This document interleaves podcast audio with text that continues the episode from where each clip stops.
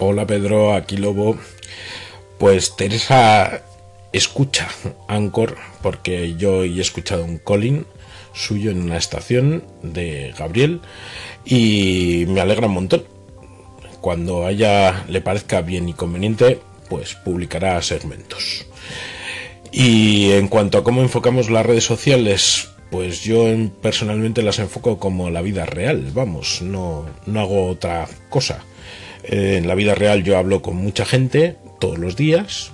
Eh, tengo amigos, quedo con ellos a tomar cafés y hablo más detenidamente de determinados temas. Eh, sé qué temas puedo tratar con unos y con otros. Y básicamente es eso. Hay gente que la ve una vez al año y ya está. esperar reciprocidades, tener muchos followers, tener muchos seguidores, muchos likes, es absurdo. Hola Pedro, aquí Nacho. Te voy a hablar yo de mi experiencia.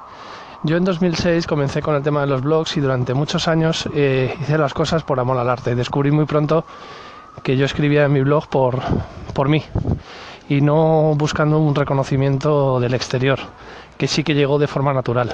Luego eh, he vivido otra época en la que me empecé a obsesionar, entre comillas, con el reconocimiento de los otros y a aplicar técnicas de SEO para ser querido por Google y perder toda naturalidad incluso con tácticas de uy que me voy, que me voy, y no le importaba a nadie.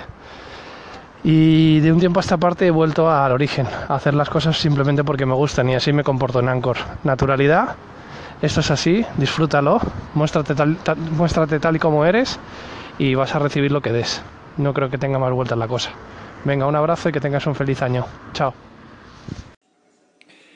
Y aquí os dejo a continuación algunas respuestas eh, de otros perfiles de Anchor que también dan su punto de vista sobre la utilización, uso o mm, lo que buscamos cada uno, lo que encontramos en estas plataformas. Un saludo, buen día.